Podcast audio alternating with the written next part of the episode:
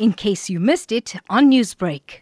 The first gated community one that I know of, but I do know in previous years there were much, many of these labs that were set up in high-end um, communities, you know, like in Umhlanga, in Hillcrest, uh, where there are these massive houses with big plots with high walls and high gates and razor wire or electric fencing. So they set up in these places because they're safe in these kind of uh, houses, and they don't know the neighbors, because in these kind of uh, areas you don't find the neighbors talking to each other over the uh, over the wall, you know, like we do in Chatsworth and, and other areas.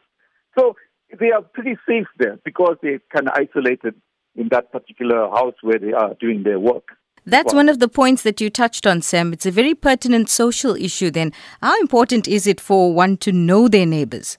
It's absolutely important, you know, that they should be looking out for each other, because especially now, with the security is such an issue that they should be taking care of each other, you know, because in times of need, in times of urgency, we need to know the neighbor. You know, they're the first point of call.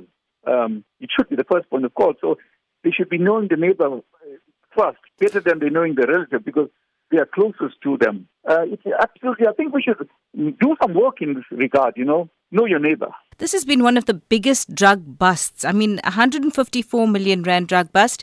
The Hawks are still counting the number of Mandrax tablets that have been seized. There was Mandrax, there was cocaine as well. What does this mean for you as an anti-drug fighter? Well, we're always excited when there's any um, arrest or confiscation of, of any amount. But this is significant, and, and it makes us even Uh, more thrilled, you know, to know that uh, the manufacturing plant is actually, they got hold of.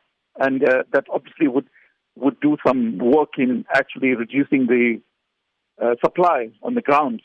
So it is very exciting news, and but we wish that they would do more such, and I'm sure there are more such kitchens or laboratories around. Um But yeah, that's why we need to know the neighbor as well. You know, neighbors must look out what's happening there, and they could be, we could be getting more. Um, and because we need to cut down the supply, there's no doubt about that. Because the supply, you know, every corner there's a there's somebody selling drugs, and, and we need to get to the source of it. And this is a great piece of work. So in this case, a nosy neighbor is necessary. Yeah, absolutely. Yeah, know your neighbor.